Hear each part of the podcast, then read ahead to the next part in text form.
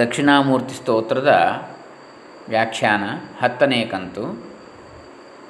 ಈಗಾಗಲೇ 9 ಕಂತುಗಳನ್ನು ನೋಡಿದ್ದೇವೆ. ಅದರಲ್ಲಿ ದಕ್ಷಿಣಾಮೂರ್ತಿ ಸ್ತೋತ್ರದಲ್ಲಿ 2ನೇ ಶ್ಲೋಕ, ಶಂಕರಾಚಾರ್ಯ ಕೃತಿ ಇದು, 2ನೇ ಶ್ಲೋಕದ ವ್ಯಾಖ್ಯಾನವನ್ನು ನೋಡ್ತಾ ಇದ್ದೆವು. ಅದಕ್ಕೆ ಸುರೇಶ್ವರಾಚಾರ್ಯ ಬರೆದಿರ್ತಕ್ಕಂತಹ ಮಾನಸೋಲ್ಲಾಸ ಎನ್ನತಕ್ಕಂಥ ವಾರ್ತಿಕ, ಶ್ಲೋಕ ವಾರ್ತಿಕ, ಆ ಮಾನಸೋಲ್ಲಾಸ ಈ 2ನೇ ಶ್ಲೋಕಕ್ಕೆ ದಕ್ಷಿಣಾಮೂರ್ತಿ ಸ್ತೋತ್ರ, ಶಂಕರಾಚಾರ್ಯರ ಸ್ತೋತ್ರ ಬರೆದಿರ್ತಕ್ಕಂಥದ್ದು ಶಂಕರಾಚಾರ್ಯರು. ಅದರ 2ನೇ ಶ್ಲೋಕಕ್ಕೆ ಮಾನಸೋಲ್ಲಾಸವೆಂಬಂತಹ ವ್ಯಾಖ್ಯಾನ ಸುರೇಶ್ವರಾಚಾರ್ಯರದ್ದು. ಅದರಲ್ಲಿ ನಾವು 3 ಕಂತುಗಳನ್ನು ನೋಡಿದ್ದೇವೆ 2ನೇ ಶ್ಲೋಕದ ಮಾನಸೋಲ್ಲಾಸದಲ್ಲಿ. ಇವತ್ತು ಈಗ 4ನೇ ಕಂತು ಮಾನಸೋಲ್ಲಾಸದಲ್ಲಿ, 2ನೇ ಶ್ಲೋಕದ ಮಾನಸೋಲ್ಲಾಸಕ್ಕೆ 4ನೇ ಕಂತು ಸಾಂಖ್ಯರ ತತ್ವಗಳು ಅಂಥೇಳಿ. ಅಂದರೆ ನಾವೀಗಾಗಲೇ ಅದರಲ್ಲಿ ವೈಶೇಷಿಕ ಮತವನ್ನು ನೋಡಿದ್ದೇವೆ, ಪ್ರಮಾಣಗಳನ್ನು ನೋಡಿದ್ದೇವೆ, ಇನ್ನು ಸಾಂಖ್ಯರ ತತ್ವಗಳ ಬಗ್ಗೆ ನೋಡ್ತಾ ಇದ್ದೇವೆ. ಅಂದರೆ ನಾವೀಗಾಗಲೇ ನೋಡಿದ ಪ್ರಕಾರ ಆ 2ನೇ ಶ್ಲೋಕ ಯಾವುದು, 1ನೇ ಶ್ಲೋಕ ಮತ್ತು 2ನೇ ಶ್ಲೋಕ ಇನ್ನೊಮ್ಮೆ ಅದನ್ನು ಹೇಳೋಣ. ವಿಶ್ವಂದರ್ಪಣ ದೃಶ್ಯಮಾನ ನಗರೀ ತುಲ್ಯನ್ ನಿಜಾಂತರ್ಗತಂ ಪಶ್ಯನ್ನಾತ್ಮನಿ ಮಾಯಯಾ ಬಹಿರಿವೋದ್ಭೂತಂ ಯಥಾ ನಿದ್ರಜಾ ಯಸ್ಸಾಕ್ಷಾತ್ ಕುರುತೇ ಪ್ರಬೋಧ ಸಮಯೇ ಸ್ವಾತ್ಮಾನಮೇವಾದ್ವಯಂ ತಸ್ಮೈ ಶ್ರೀ ಗುರುಮೂರ್ತಯೇ ನಮಃ. ಇದಂ ಶ್ರೀ ದಕ್ಷಿಣಾಮೂರ್ತಯೇ, ದಕ್ಷಿಣಾಮೂರ್ತಿ ಸ್ತೋತ್ರದ ಮೊದಲನೇ ಶ್ಲೋಕ. ಇನ್ನು 2ನೇದು ಬೀಜಸ್ಯಾಂತರಿವಾಂಕುರೋ ಜಗದಿದಂ ಪ್ರಾಗ್ನಿರ್ವಿಕಲ್ಪಂ ಪುನರ್ಮಾಯಾ ಕಲ್ಪಿತದೇಶಕಾಲಕಲನಾ ವೈಚಿತ್ರ್ಯಚಿತ್ರೀಕೃತಂ ಮಾಯಾವೀವ ವಿಜೃಂಭಯತ್ಯಭಿಮಹಾಯೋಗೀ ವಯಸ್ವೇಚ್ಛಯಾ ತಸ್ಮೈ ಶ್ರೀ ಗುರುಮೂರ್ತಯೇ ನಮಃ. ಇದಂ ಶ್ರೀ ದಕ್ಷಿಣಾಮೂರ್ತಯೇ. ಅದರಲ್ಲಿ 1ನೇ ಶ್ಲೋಕದ ಮಾನಸೋಲ್ಲಾಸದಲ್ಲಿ ಕೆಲವು ಶ್ಲೋಕಗಳನ್ನು ನಾವು ಮಾನಸೋಲ್ಲಾಸದ ವ್ಯಾಖ್ಯಾನ, ಮಾನಸೋಲ್ಲಾಸ ಎನ್ನತಕ್ಕಂಥ ವ್ಯಾಖ್ಯಾನ, ಅದರಲ್ಲಿ ಕೆಲವು ಶ್ಲೋಕಗಳು ಅತ್ಯಂತ ವಿಶೇಷವಾದದ್ದು ಅಂತೇಳಿ ನಾವು ನೆನಪಿಟ್ಟುಕೊಳ್ಳತಕ್ಕಂಥವುಗಳು. ಈಶ್ವರೋ ಗುರುರಾತ್ಮೇತಿ ಮೂರ್ತಿಭೇದ ವಿಭಾಗಿನೇ ವ್ಯೋಮವದ್ವ್ಯಾಪ್ತದೇಹಾಯ ದಕ್ಷಿಣಾಮೂರ್ತಯೇ ನಮಃ. ಈಶ್ವರ, ಗುರು, ಆತ್ಮ ಎಂಬ ಬೇರೆ ಬೇರೆ ರೂಪಗಳಿಂದ ಭಾಗವಾಗಿ ಕಾಣುವ ಆಕಾಶದಂತೆ ವ್ಯಾಪ್ತವಾದ ರೂಪವುಳ್ಳ ದಕ್ಷಿಣಾಮೂರ್ತಿಗೆ ನಮಸ್ಕಾರ ಅಂಥೇಳಿ ಒಂದು ನೆನಪಿಡತಕ್ಕಂಥದ್ದು. ಇನ್ನು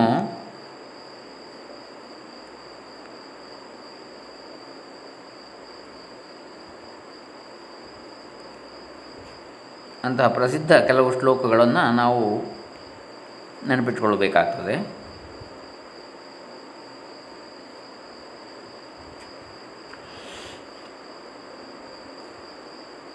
ಅನಾದಿ ಮಾಯಾ ಸುಪ್ತೋ ಯದಾ ಜೀವ ಪ್ರಬುಧ್ಯತೆ ಅಜನ್ಮ ನಿದ್ರಮಸ್ವಪ್ನಮದ್ವೈತಂ ಬುಧ್ಯತೆ ತದಾ ಅಂಥೇಳಿ ಅದೊಂದು ಶ್ಲೋಕ.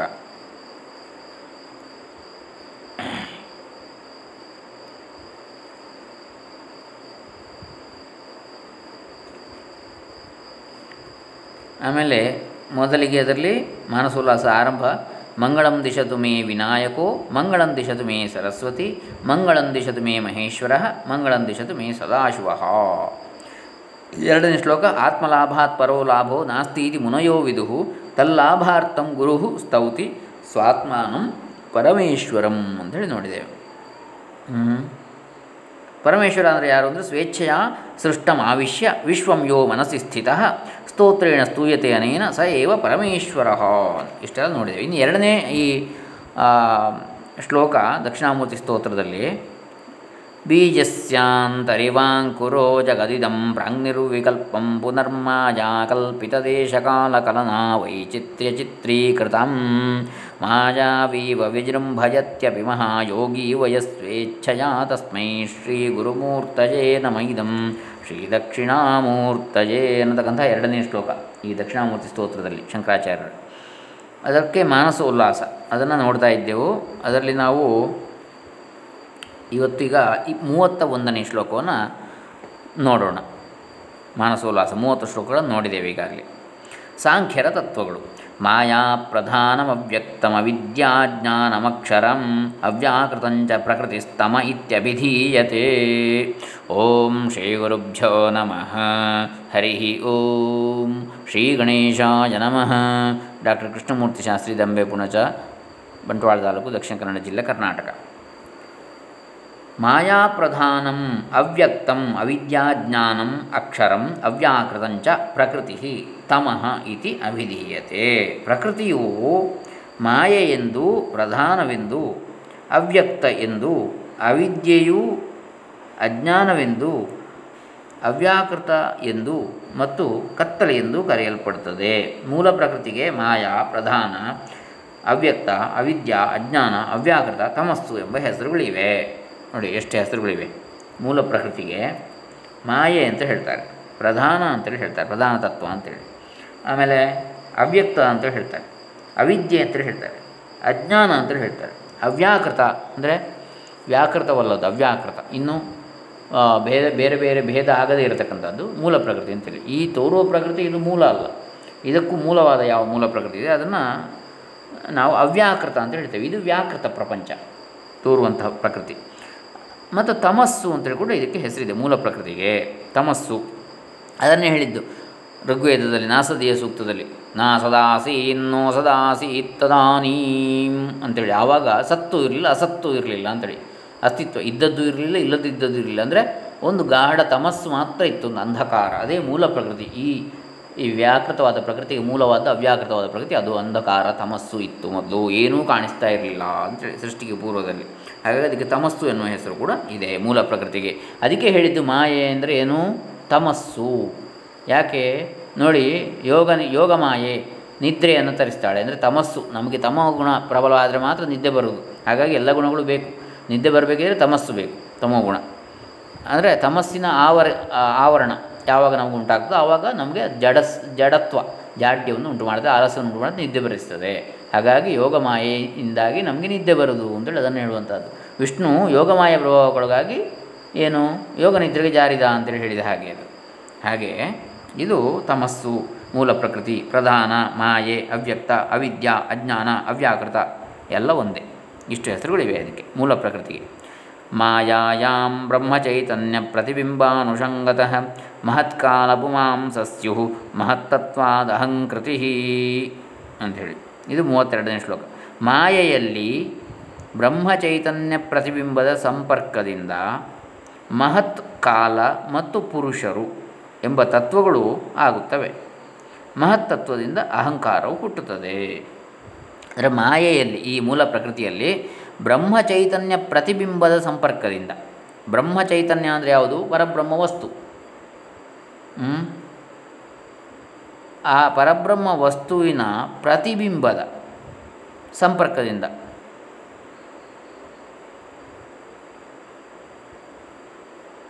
ಮಹತ್, ಕಾಲ, ಪುರುಷ ಎಂಬಂಥ ತತ್ವಗಳು ಉಂಟಾಗ್ತವೆ. ಮಹತ್ತತ್ವ, ಕಾಲತತ್ವ, ಪುರುಷತತ್ವ ಎನ್ನುವ ಮೂರು ತತ್ವಗಳು ಉಂಟಾಗ್ತವೆ ಮಾಯೆಯಲ್ಲಿ ಬ್ರಹ್ಮಚೈತನ್ಯದ ಪ್ರತಿಬಿಂಬದ ಸಂಪರ್ಕದಿಂದ.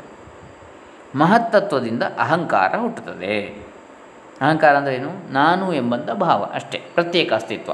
ನಾನಿಂಥವ, ನಾನಂಥವ, ನೀನು ಇಂಥವ, ಈ ರೀತಿಯಾದ ಪ್ರತ್ಯೇಕತೆ. ಅದಕ್ಕೆ ಅಹಂ ಭಾವ ಅಂತ ಹೇಳುವುದು, ನಾನು ಅಂತೇಳಿ.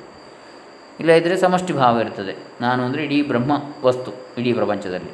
ಆದರೆ ಒಬ್ಬೊಬ್ಬ ಒಂದೊಂದು ಶರೀರ ಪ್ರತ್ಯೇಕ ಆಗುವಂಥದ್ದು ಅದು ಅಹಂಕಾರ ಅಂತೇಳಿ, ವ್ಯಷ್ಟಿಭಾವ, ವ್ಯಷ್ಟಿ ಸಮಷ್ಟಿ ಹೀಗೆ ಅದು ಹುಟ್ಟುತ್ತದೆ. ಯಾವುದರಿಂದ? ಮಹತ್ತತ್ವದಿಂದ ವ್ಯಷ್ಟಿಭಾವ ಹುಟ್ಟುತ್ತದೆ, ವ್ಯಕ್ತಿಭಾವ, ಒಬ್ಬೊಬ್ಬ ಬೇರೆ ಬೇರೆ ಎನ್ನುವಂಥದ್ದು. ತಾಮಸಾತ್ ಸ್ಯುಹು ಅಹಂಕಾರಾತ್ ಖಾನಿಲಾಗ್ನ್ಯಂಬುಭೂಮಯ ಶಬ್ದಸ್ಪರ್ಶಶ್ಚ ರೂಪಂಚ ರಸೋ ಗಂಧೋಪ್ಯನುಕ್ರಮಾತ್ ಇಂದ್ರಿಯಾಣಾಂಚ ವಿಷಯಾಭೂತಾನಾಮಪಿ ವಿತ್ತೇ ಗುಣಾಃ ದೇವಾ ಸದಾಶಿವಶ್ಚೇಷೋ ರುದ್ರೋ ವಿಷ್ಣುಶ್ಚ ಚತುರ್ಮುಖಃ. ನೋಡಿ ಎಲ್ಲ ಹೇಳ್ತಾರೆ ಇದರಲ್ಲಿ ಸೃಷ್ಟಿ. ತಾಮಸವಾದ ಅಹಂಕಾರದಿಂದ, ಇದು 33-34ನೇ ಶ್ಲೋಕಗಳು, ಕ್ರಮವಾಗಿ ಖ ಅನಿಲಾಗ್ನಿ ಅಂಬುಭೂಮಯ. ಖ ಅಂದರೆ ಆಕಾಶ, ಖಂ ಅಂದರೆ ಆಕಾಶ, ಅನಿಲ ಅಂದರೆ ವಾಯು, ಅಗ್ನಿ, ಆಮೇಲೆ ಅಂಬು ಜಲ, ಭೂಮಿ, ಭೂಮಿಗಳು. ಯಾವುದರಿಂದ? ತಾಮಸ ಅಹಂಕಾರದಿಂದ. ಆ ಅಹಂಕಾರದಲ್ಲಿ ತಾಮಸ ಅಹಂಕಾರ ಅಂತೇಳಿ, ಸಾತ್ವಿಕ, ರಾಜಸ, ತಾಮಸ. ತಾಮಸ ಅಹಂಕಾರದಿಂದ ಏನಾಗ್ತದೆ, ಪಂಚಭೂತಗಳು ಉಂಟಾಗ್ತವೆ ಅಂತ. ಆಕಾಶ, ವಾಯು, ಅಗ್ನಿ, ಜಲ, ಭೂಮಿ. ಆಮೇಲೆ ಶಬ್ದ, ಸ್ಪರ್ಶ, ರೂಪ, ರಸ, ಗಂಧ, ಇವು ಪಂಚ ತನ್ಮಾತ್ರೆಗಳು ಅಥವಾ ಪಂಚ ಸೂಕ್ಷ್ಮಭೂತಗಳು, ಪಂಚ ಮಹಾಭೂತಗಳು, ಪಂಚ ಸೂಕ್ಷ್ಮಭೂತಗಳು ಅಥವಾ ಪಂಚ ತನ್ಮಾತ್ರೆಗಳು. ಅವು ಶಬ್ದಸ್ಪರ್ಶಾದಿಗಳು ಇಂದ್ರಿಯಾಣಾಂ ವಿಷಯ, ಇಂದ್ರಿಯಗಳ ವಿಷಯಗಳು, ಮತ್ತು ಭೂತಗಳ ಗುಣಗಳು ಅಲ್ವೇ. ಶಬ್ದಸ್ಪರ್ಶ, ರೂಪರಸಗಂಧಗಳು ಕ್ರಮವಾಗಿ ಆಕಾಶ, ವಾಯು, ಅಗ್ನಿ, ಜಲ, ಭೂಮಿಗಳ ಗುಣಗಳಾಗ್ತವೆ. ಆಕಾಶದ ಗುಣ ಏನು? ಶಬ್ದ.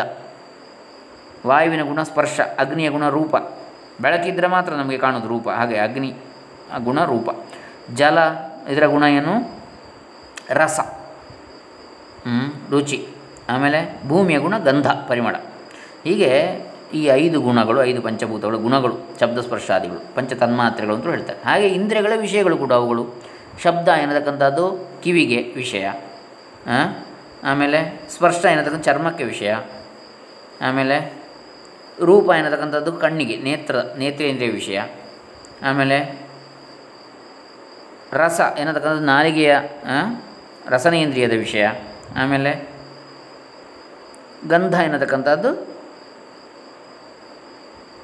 ಘ್ರಾಣೇಂದ್ರಿಯ ವಿಷಯ. ಹಾಗಾಗಿ ಆಯಾ ಇಂದ್ರಿಯಗಳು ಆಯಾ ತತ್ವಗಳನ್ನು ಸೂಚಿಸ್ತವೆ, ಆಯಾ ತತ್ವಗಳ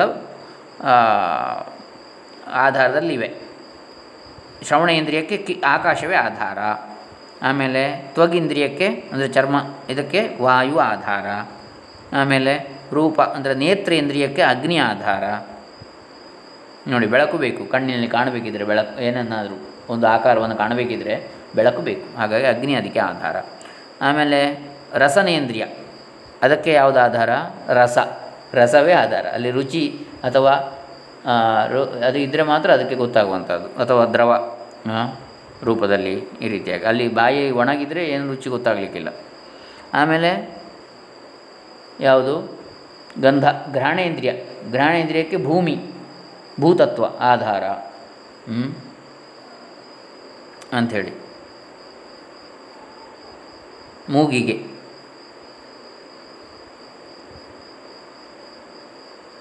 ನಾಸಿಕಾ,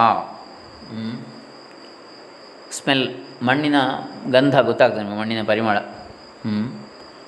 ಅಂದರೆ ಕಣಗಳು ಅದರಲ್ಲಿ ಪ್ರವೇಶ ಆಗಬೇಕಾಗ್ತದೆ. ಒಂದು ಪರಿಮಳ ಬರಬೇಕಿದ್ರೆ, ಈಗ ನೋಡಿ, ಒಂದು ಒಗ್ಗರಣೆ ಪರಿಮಳ, ಅದು ಅಲ್ಲಿ ಆ ಕಣ ಬೇಕಾಗ್ತದೆ. ಅದು ಗಾಳಿಯಲ್ಲಿ ಪಸರಿಸಿರ್ಬೋದು, ಆದರೆ ಅದಕ್ಕೆ ಭೂತತ್ವ ಬೇಕು. ಕಣ ಅಂತ ಹೇಳಿದರೆ ಒಂದು ಭೂತತ್ವವೇ ಅದು. ಭೂಮಿಯಲ್ಲಿ ಕಣಗಳು ಸೇರಿ ಮಣ್ಣು ಆಗುವಂಥ, ಕಲ್ಲಾಗುವಂಥದ್ದು ಇತ್ಯಾದಿಗಳು. ಆಮೇಲೆ ಯಾವುದೇ ಪರಿಮಳ, ಈಗ ಹೂವಿನ ಪರಿಮಳ ಇರ್ಬೋದು ಅಥವಾ ದುರ್ವಾಸನೆ ಇರ್ಬೋದು, ಅದರ ಒಂದು ಅಂಶ ಅಲ್ಲಿ ಬಾರದೆ ಅದರ ಪರಿಮಳ ಗೊತ್ತಾಗೋದಿಲ್ಲ ಅಥವಾ ವಾಸನೆ ಗೊತ್ತಾಗೋದಿಲ್ಲ. ಅದು ಗಾಳಿಯ ಮೂಲಕ ಪಸರಿಸಿರ್ಬೋದು, ಹಾಗಾಗಿ ಅದು ಭೂತತ್ವ ಆಧಾರವಾಗಿರತಕ್ಕಂಥದ್ದು, ಅದು ಘ್ರಾಣೇಂದ್ರಿಯ. ಹೀಗೆ ವಿಷಯಗಳು, ಆಯಾ ಇಂದ್ರಿಯಗಳ ವಿಷಯಗಳು ಮತ್ತು ಆಯಾ ಪಂಚಭೂತಗಳ ಗುಣಗಳು ಆಗಿರ್ತವೆ. ಯಾವುದು? ಶಬ್ದಸ್ಪರ್ಶ ರೂಪರಸಗಂಧಗಳು. ಸದಾಶಿವನು, ಈಶ್ವರನು, ರುದ್ರನು, ವಿಷ್ಣುವು, ಚತುರ್ಮುಖ ಬ್ರಹ್ಮನು, ದೇವತೆಗಳು. ತಾಮಸ ಅಹಂಕಾರದಿಂದ ಆಕಾಶ, ವಾಯು, ಅಗ್ನಿ, ಜಲ, ಭೂಮಿಗಳೆಂಬ ಪಂಚಭೂತಗಳು, ಶಬ್ದಸ್ಪರ್ಶ ರೂಪರಸಗಂಧಗಳು ಕ್ರಮವಾಗಿ ಉಂಟಾಗ್ತವೆ. ಈ ಶಬ್ದಸ್ಪರ್ಶಾದಿಗಳು ಪಂಚೇಂದ್ರಿಯ ವಿಷಯಗಳು, ಪಂಚಭೂತಗಳ ಗುಣಗಳು ಆಗಿವೆ. ಇವುಗಳ ಅಧಿದೇವತೆಗಳು ಯಾರು? ಸದಾಶಿವ, ಈಶ್ವರ, ರುದ್ರ, ವಿಷ್ಣು, ಬ್ರಹ್ಮರು. ನೋಡಿ, ಎಷ್ಟು ಚೆನ್ನಾಗಿ ಹೇಳ್ತಾರೆ ಸುರೇಶ್ವರಾಚಾರ್ಯರು. ಯಾವುದರ ಅಧಿದೇವತೆಗಳು?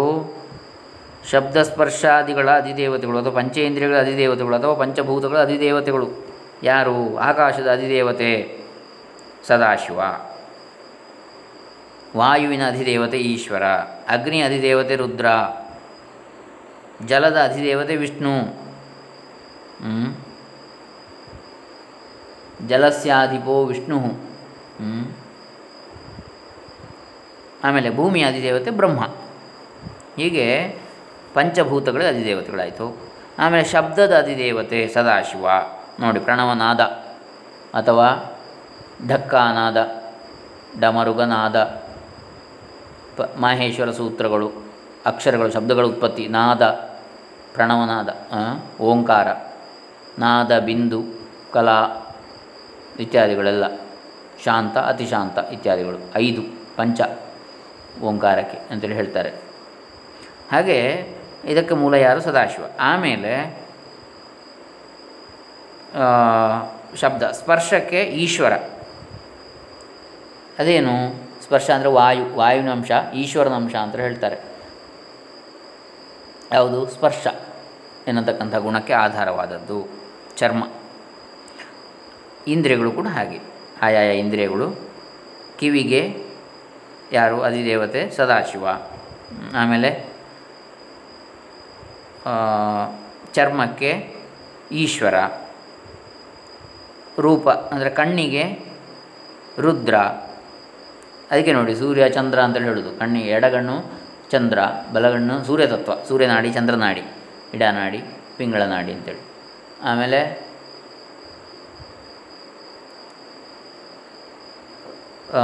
ವಿಷ್ಣು ಯಾವುದಕ್ಕೆ? ರಸನೇಂದ್ರಿಯಕ್ಕೆ ಅಧಿದೇವತೆ. ಬ್ರಹ್ಮ ಘ್ರಾಣೇಂದ್ರಿಯಕ್ಕೆ ಅಧಿದೇವತೆ ಅಂತ ಹೇಳ್ತಾರೆ. ಹೀಗೆ 5 ಅಧಿದೇವತೆಗಳನ್ನು ಹೇಳ್ತಾರೆ. ಸದಾಶಿವ, ಈಶ್ವರ, ರುದ್ರ, ವಿಷ್ಣು ಮತ್ತು ಬ್ರಹ್ಮರು. ಪಂಚಭೂತಗಳಿಗೆ, ಪಂಚತನ್ಮಾತ್ರಗಳಿಗೆ, ಪಂಚೇಂದ್ರಿಯಗಳ ಅಧಿದೇವತೆಗಳು ಕೂಡ ಹೌದು. ಮುಂದೆ ಸಾತ್ವಿಕಾತ್ ಸ್ಯಾದಹಂಕಾರಾದ ಅಂತಃಕರಣಧೀಂದ್ರಿಯಂ ಮನೋಬುದ್ಧಿರಹಂಕಾರ ಚಿತ್ತಂ ಕರಣವಾಂತರಂ ಸಂಶಯೋ ನಿಶ್ಚಯೋ ಗರ್ವ ಸ್ಮರಣಂ ವಿಷಯಾಮಿ ಚಂದ್ರಃ ಪ್ರಜಾಪತಿ ರುದ್ರಃ ಕ್ಷೇತ್ರಜ್ಞ ಇತಿ ದೇವತಾ. ಭಾಳ ಚೆನ್ನಾಗಿ ಹೇಳಿದ್ದಾರೆ.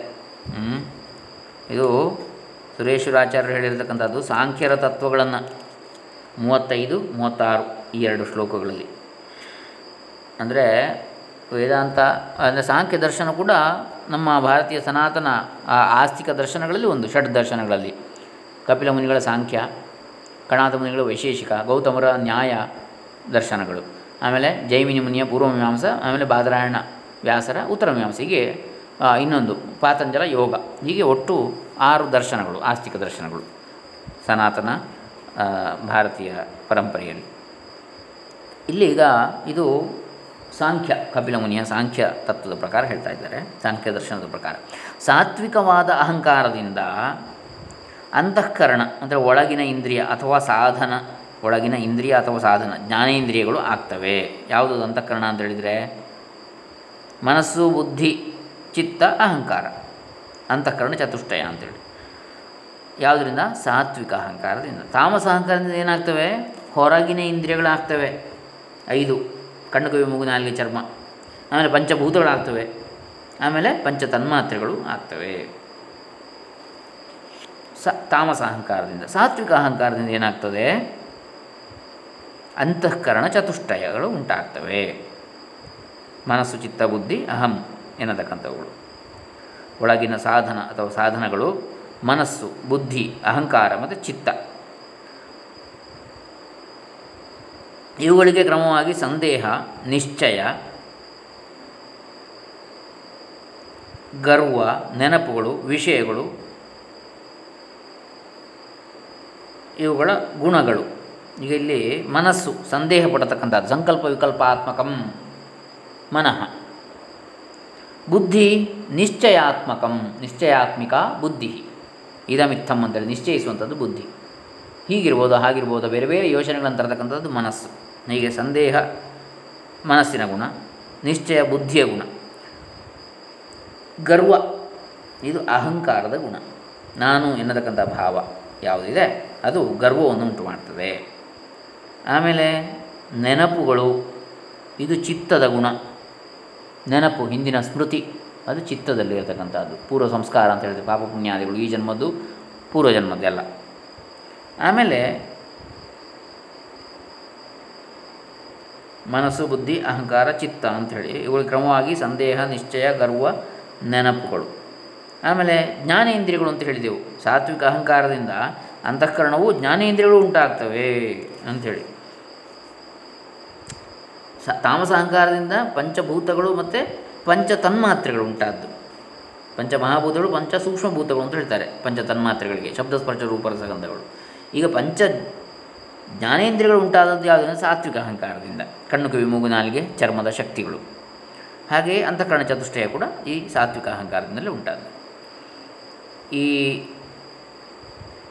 ವಿಷಯಗಳು ಎನ್ನತಕ್ಕಂಥದ್ದು ಯಾವುದಕ್ಕೆ? ಜ್ಞಾನೇಂದ್ರಿಯಗಳಿಗೆ ಸಂಬಂಧಪಟ್ಟದ್ದು ವಿಷಯಗಳು. ಕಣ್ಣಿಗೆ ರೂಪ, ಮೂಗಿಗೆ ಪರಿಮಳ ವಾಸನೆ, ಆಮೇಲೆ ಹಾಗೆ ಒಂದೊಂದು ವಿಷಯ ಅವೆಲ್ಲ ಕೂಡ, ಕಿವಿಗೆ ಶಬ್ದ, ಚರ್ಮಕ್ಕೆ ಸ್ಪರ್ಶ, ನಾಲಿಗೆಗೆ ರುಚಿ, ಹೀಗೆ ಪಂಚೇಂದ್ರಿಯಗಳ ವಿಷಯಗಳು. ಚಿತ್ತಕ್ಕೆ ನೆನಪು, ಅಹಂಕಾರಕ್ಕೆ ಗರ್ವ, ಬುದ್ಧಿಗೆ ನಿಶ್ಚಯಾತ್ಮಕ ಗುಣ, ಮನಸ್ಸಿಗೆ ಸಂದೇಹ ಗುಣ. ಆಮೇಲೆ ದೇವತೆಗಳು ಯಾರ್ಯಾರಿಗೆ? ಚಂದ್ರ ಯಾವುದಕ್ಕೆ? ಮನಸ್ಸಿನ ಅಧಿದೇವತೆ ಚಂದ್ರ, ಬುದ್ಧಿಯ ಅಧಿದೇವತೆ ಪ್ರಜಾಪತಿ.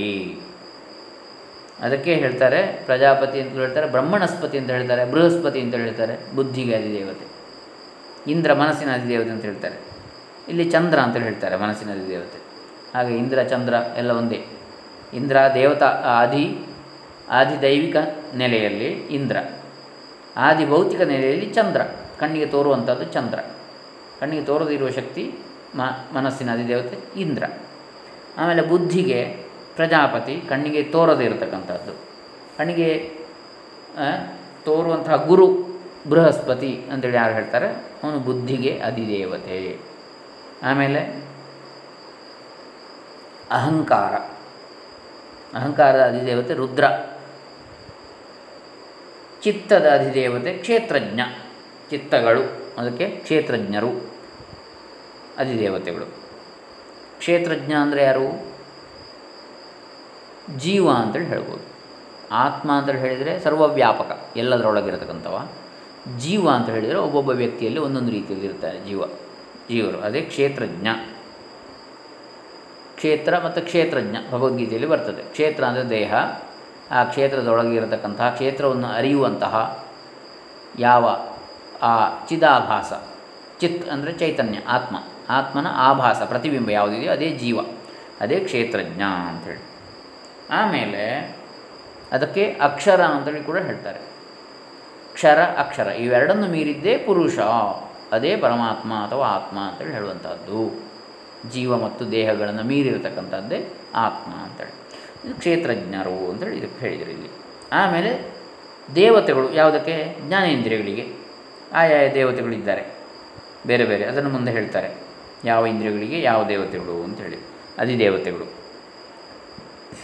ಶ್ರೋತ್ರಂ ತ್ವಕ್ಚಕ್ಷುಷಿ ಜಿಹ್ವಾ ಘ್ರಾಣಂ ಜ್ಞಾನೇಂದ್ರಿಯಂ ವಿದುಃ ದಿಗ್ವಾತ ಸೂರ್ಯವರುಣ ನಾಸತ್ಯೋ ದೇವತಾ ಸ್ಮೃತಾ. 37ನೇ ಶ್ಲೋಕ ಇದು. ಅಂದರೆ ಕಿವಿ, ಚರ್ಮ, ಕಣ್ಣು, ನಾಲಗೆ, ಮೂಗು ಇವು ಜ್ಞಾನೇಂದ್ರಿಯಗಳು. ಶ್ರೋತ್ರಂ ತ್ವಕ್, ಚಕ್ಷುಷಿ ಅಂದರೆ ಕಣ್ಣುಗಳು, ಜಿಹ್ವಾ ನಾಲಿಗೆ, ಘ್ರಾಣಂ ಮೂಗು, ಇವುಗಳನ್ನು ಜ್ಞಾನೇಂದ್ರಿಯ ಅಂತೇಳಿ ಹೇಳ್ತಾರೆ.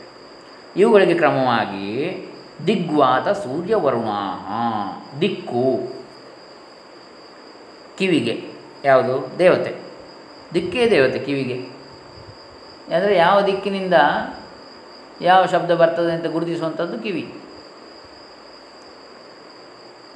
ಆಮೇಲೆ ಚರ್ಮಕ್ಕೆ ವಾಯು ದೇವತೆ ಅಧಿದೇವತೆ, ಕಣ್ಣಿಗೆ ಸೂರ್ಯ ಅಧಿದೇವತೆ, ಸೂರ್ಯ ಅಂದರೆ ಬೆಳಕು, ಬೆಳಕೇ ಅಧಿದೇವತೆ. ಬೆಳಕಿಲ್ಲ ಇದ್ದರೆ ಕಣ್ಣಿಗೆ ಕೆಲಸ ಇಲ್ಲ, ಬೆಳಕಿದ್ದರೆ ಮಾತ್ರ ಕಣ್ಣು ಕಾಣುವಂಥದ್ದು. ನಾಲಗೆಗೆ ಅಧಿದೇವತೆ ವರುಣ, ಯಾಕೆ? ರಸಾಧಿಪತಿ ಅವನು, ಜಲಾಧಿಪತಿ ವರುಣ. ರಸನ ನಾಲಿಗೆ, ರಸ ಅಲ್ಲಿ ಬಾಯಲ್ಲಿ ರಸ ದ್ರವ ಇದ್ದರೆ ಮಾತ್ರ ರುಚಿ ಗೊತ್ತಾಗುವುದು, ವರುಣ ಅದರ ಅಧಿದೇವತೆ. ಮೂಗು, ಇದರ ಅಧಿದೇವತೆ ಯಾರು? ಅಶ್ವಿನಿ ದೇವತೆಗಳು. ಎರಡು ನಾಸತ್ಯ ಮತ್ತು ದಸ್ರ ಅಂದರೆ ಎರಡು ಮೂಗು, ಮೂಗಲ್ಲಿ ಎರಡು ವಿಭಾಗ ಇದೆ ಅಲ್ವ, ಹಾಗೆ ಎಡಬಲ, ಅದಕ್ಕೆ ಅಶ್ವಿನಿ ದೇವತೆಗಳು ಅಧಿದೇವತೆಗಳು ಮೂಗಿಗೆ, ಜ್ಞಾನೇಂದ್ರಿಯ ಮೂಗಿಗೆ, ಇಂದ್ರಿಯಕ್ಕೆ ಜ್ಞಾನೇಂದ್ರಿಯ ಅಂತ ಹೇಳ್ತಾರೆ. ಹೀಗೆ ದಿಕ್ಕು, ವಾಯು, ಸೂರ್ಯ, ವರುಣ, ಅಶ್ವಿನಿ ದೇವತೆಗಳು ಕ್ರಮವಾಗಿ ಕಿವಿ, ಚರ್ಮ, ಕಣ್ಣು, ನಾಲಿಗೆ, ಮೂಗು ಇವುಗಳ ಅಧಿದೇವತೆಗಳು ಅಂತೇಳಿ ಹೇಳ್ತಾರೆ. ಇದು ಸಾತ್ವಿಕ ಅಹಂಕಾರದಿಂದ ಹುಟ್ಟಿರತಕ್ಕಂಥದ್ದು. ಯಾವುದು? ಅಂತಃಕರಣ ಚತುಷ್ಟಯ ಮತ್ತು ಜ್ಞಾನೇಂದ್ರಿಯಗಳು. ಸ್ಪಷ್ಟವಾಗಿ ಹೇಳ್ತಾರೆ ಸುರೇಶ್ವರಾಚಾರ್ಯರು, ತಾಮಸ ಅಹಂಕಾರದಿಂದ ಪಂಚ ಮಹಾಭೂತಗಳು ಮತ್ತು ಪಂಚತನ್ಮಾತ್ರೆಗಳು ಅಥವಾ ಪಂಚಸೂಕ್ಷ್ಮಭೂತಗಳು ತಾಮಸ ಅಹಂಕಾರದಿಂದ. ಈ ಅಹಂಕಾರ ಎನ್ನುವಂಥದ್ದು ಯಾವುದರಿಂದ? ಮಹತ್ತತ್ವದಿಂದ ಹುಟ್ಟಿದ್ದು. ಮಹತ್ತತ್ವ ಯಾವುದರಿಂದ? ಮಾಯೆಯಲ್ಲಿ ಬ್ರಹ್ಮಚೈತನ್ಯ ಪ್ರತಿಬಿಂಬದ ಸಂಪರ್ಕದಿಂದ ಮಹತ್ ತತ್ವ, ಕಾಲ ಮತ್ತು ಪುರುಷ ಎನ್ನತಕ್ಕಂಥ ಮೂರು ತತ್ವಗಳು ಉಂಟಾಗ್ತವೆ ಅಂತೇಳಿ. ಅದರ ಮಾಯೆ ಎಲ್ಲಿ? ಮೂಲ ಪ್ರಕೃತಿಗೆ ಮಾಯೆ ಅಂತೇಳಿ ಹೆಸರು. ಇದು ಸಾಂಖ್ಯ ವಿಧಾನದಲ್ಲಿ. ವೇದಾಂತದಲ್ಲಿ ಹೇಗೆ ಮೂಲ ಪ್ರಕೃತಿ ಅಥವಾ ಮಾಯೆ ಎನ್ನುವಂಥದ್ದಕ್ಕೆ ಪ್ರತ್ಯೇಕ ಅಸ್ತಿತ್ವ ಇಲ್ಲ, ಬ್ರಹ್ಮದಲ್ಲಿಯೇ ಇದೆ. ಅದು ಬ್ರಹ್ಮದ ವ್ಯಕ್ತತೆ. ಬ್ರಹ್ಮವು ಅವ್ಯಕ್ತವಾಗಿದ್ದರೆ, ಬ್ರಹ್ಮವು ಜಡವಾಗಿದ್ದರೆ ಅದರ ಕ್ರಿಯಾಶೀಲ ಶಕ್ತಿಯೇ ಮಾಯೆ, ಅದರ ತೋರ್ಪಡಿಕೆ ವ್ಯಕ್ತತೆಯೇ ಮಾಯೆ ಅಥವಾ ಪ್ರಕೃತಿ ಎನ್ನತಕ್ಕಂಥದ್ದು ಬ್ರಹ್ಮದ ವ್ಯಕ್ತಪಡಿಸುವಿಕೆ, ಬ್ರಹ್ಮವಸ್ತುವಿನ ತೋರ್ಪಡಿಕೆ ಅಭಿವ್ಯಕ್ತಿಯೇ ಈ ಪ್ರಪಂಚ ಸೃಷ್ಟಿ, ಅದನ್ನೇ ಪ್ರಕೃತಿ ಅಂತ ಹೇಳುವಂಥದ್ದು ವೇದಾಂತ ಪ್ರಕಾರ. ಇಲ್ಲಿ ಸಾಂಖ್ಯ ಸಿದ್ಧಾಂತ ಪ್ರಕಾರ ಹೀಗೆ ಹೇಳ್ತಾ ಇದ್ದಾರೆ, ಮೂಲ ಪ್ರಕೃತಿಯವರೆಗೆ ಮುಟ್ಟಿದೆ, ಅದರಿಂದಲೇ ಉಳಿದದ್ದೆಲ್ಲ ಅಂಥೇಳಿ. ಅಂದರೆ ಇಲ್ಲಿ ಜಡದಿಂದಲೇ ಜಡ ಸಾಂಖ್ಯದ ತತ್ವ, ಅದು ಚೈತನ್ಯದಿಂದ ಎಲ್ಲ ಸೃಷ್ಟಿ ಅಂತೇಳಿ ಹೇಳ್ತಾ ಇಲ್ಲ ಅವರು. ಈ ಪ್ರಕೃತಿ ಹೇಗೆ ಆಗಿದೆ ಅಂತೇಳಿದರೆ ಜಡದಿಂದಲೇ ಅಂತೇಳಿ ಹೇಳುವ ರೀತಿಯಲ್ಲಿ ಇದೆ. ಅದು ಮೂಲ ಪ್ರಕೃತಿಯಿಂದಲೇ ಉಳಿದದ್ದೆಲ್ಲ ಆಗುವಂಥದ್ದು ಅಂತೇಳಿ. ಪ್ರಕೃತಿಯು ಜಡ ಯಾಕೆ? ಪ್ರಕೃತಿಯಲ್ಲಿ ಕ್ರಿಯಾಶೀಲ ಶಕ್ತಿ ಅಥವಾ ಚೈತನ್ಯ, ಮೂಲ ಚೈತನ್ಯ ಪರಬ್ರಹ್ಮ ವಸ್ತು ಎನ್ನತಕ್ಕಂಥದ್ದು ಇದ್ದರೆ ಮಾತ್ರ ಅದಕ್ಕೆ ಕ್ರಿಯಾಶೀಲತೆ. ಅದಕ್ಕೆ ಬ್ರಹ್ಮ ಸೃಷ್ಟಿ ಮಾಡಿದಾಗ ಮೊದಲಿಗೆ ಅದು ಕ್ರಿಯಾಶೀಲವಾಗಲೇ ಇಲ್ಲಂತೆ, ಜಡವಾಗಿತ್ತು, ಅದಕ್ಕೆ ಚೈತನ್ಯವೇ ಇರಲಿಲ್ಲ. ಆಗ ಅವನು ಮತ್ತೆ ತಪಸ್ಸು ಮಾಡ್ತಾನೆ, ಆಗ ಅದರಲ್ಲಿ ಪರಮಾತ್ಮ ತಾನು ಪ್ರವೇಶಿಸ್ತಾನೆ, ಆವಾಗ ಅದಕ್ಕೆ ಚೈತನ್ಯ ಬರ್ತದೆ ಜಡವಾದ ಪ್ರಕೃತಿಗೆ. ಹೀಗೆ ಮುಂದೆ ಇದು ಸಾತ್ವಿಕ ತಾಮಸ ಅಹಂಕಾರದಿಂದ ನೋಡಿ ಆಯಿತು. ಸಾತ್ವಿಕ ಈಗ ಅಹಂಕಾರ ಹೇಗೆ ಬಂತು ಗೊತ್ತಾಯಿತು. ಸಾತ್ವಿಕ ಅಹಂಕಾರ ಅದರಿಂದ ಏನೇನಾಗ್ತದೆ? ಜ್ಞಾನ ಇಂದ್ರಿಯಗಳು ಮತ್ತು ಅಂತಃಕರಣ ಚತುಷ್ಟಯ ಉಂಟಾಗ್ತದೆ. ಅದರ ಆಯಾ ಇಂದ್ರಿಯ ದೇವತೆಗಳು ಯಾರ್ಯಾರು ಗೊತ್ತಾಯಿತು. ಮುಂದೆ ರಾಜಸ ಅಹಂಕಾರದಿಂದ ಏನಾಗ್ತದೆ ಅದನ್ನು ನಾವು ನಾಳೆ ದಿವಸ ನೋಡೋಣ. ಇಲ್ಲಿಗೆ 37 ಶ್ಲೋಕಗಳಾಯಿತು, 31ರಿಂದ 37ರವರೆಗೆ ಆಯಿತು. ಹರೇ ರಾಮ. ಓಂ ತತ್ಸತ್.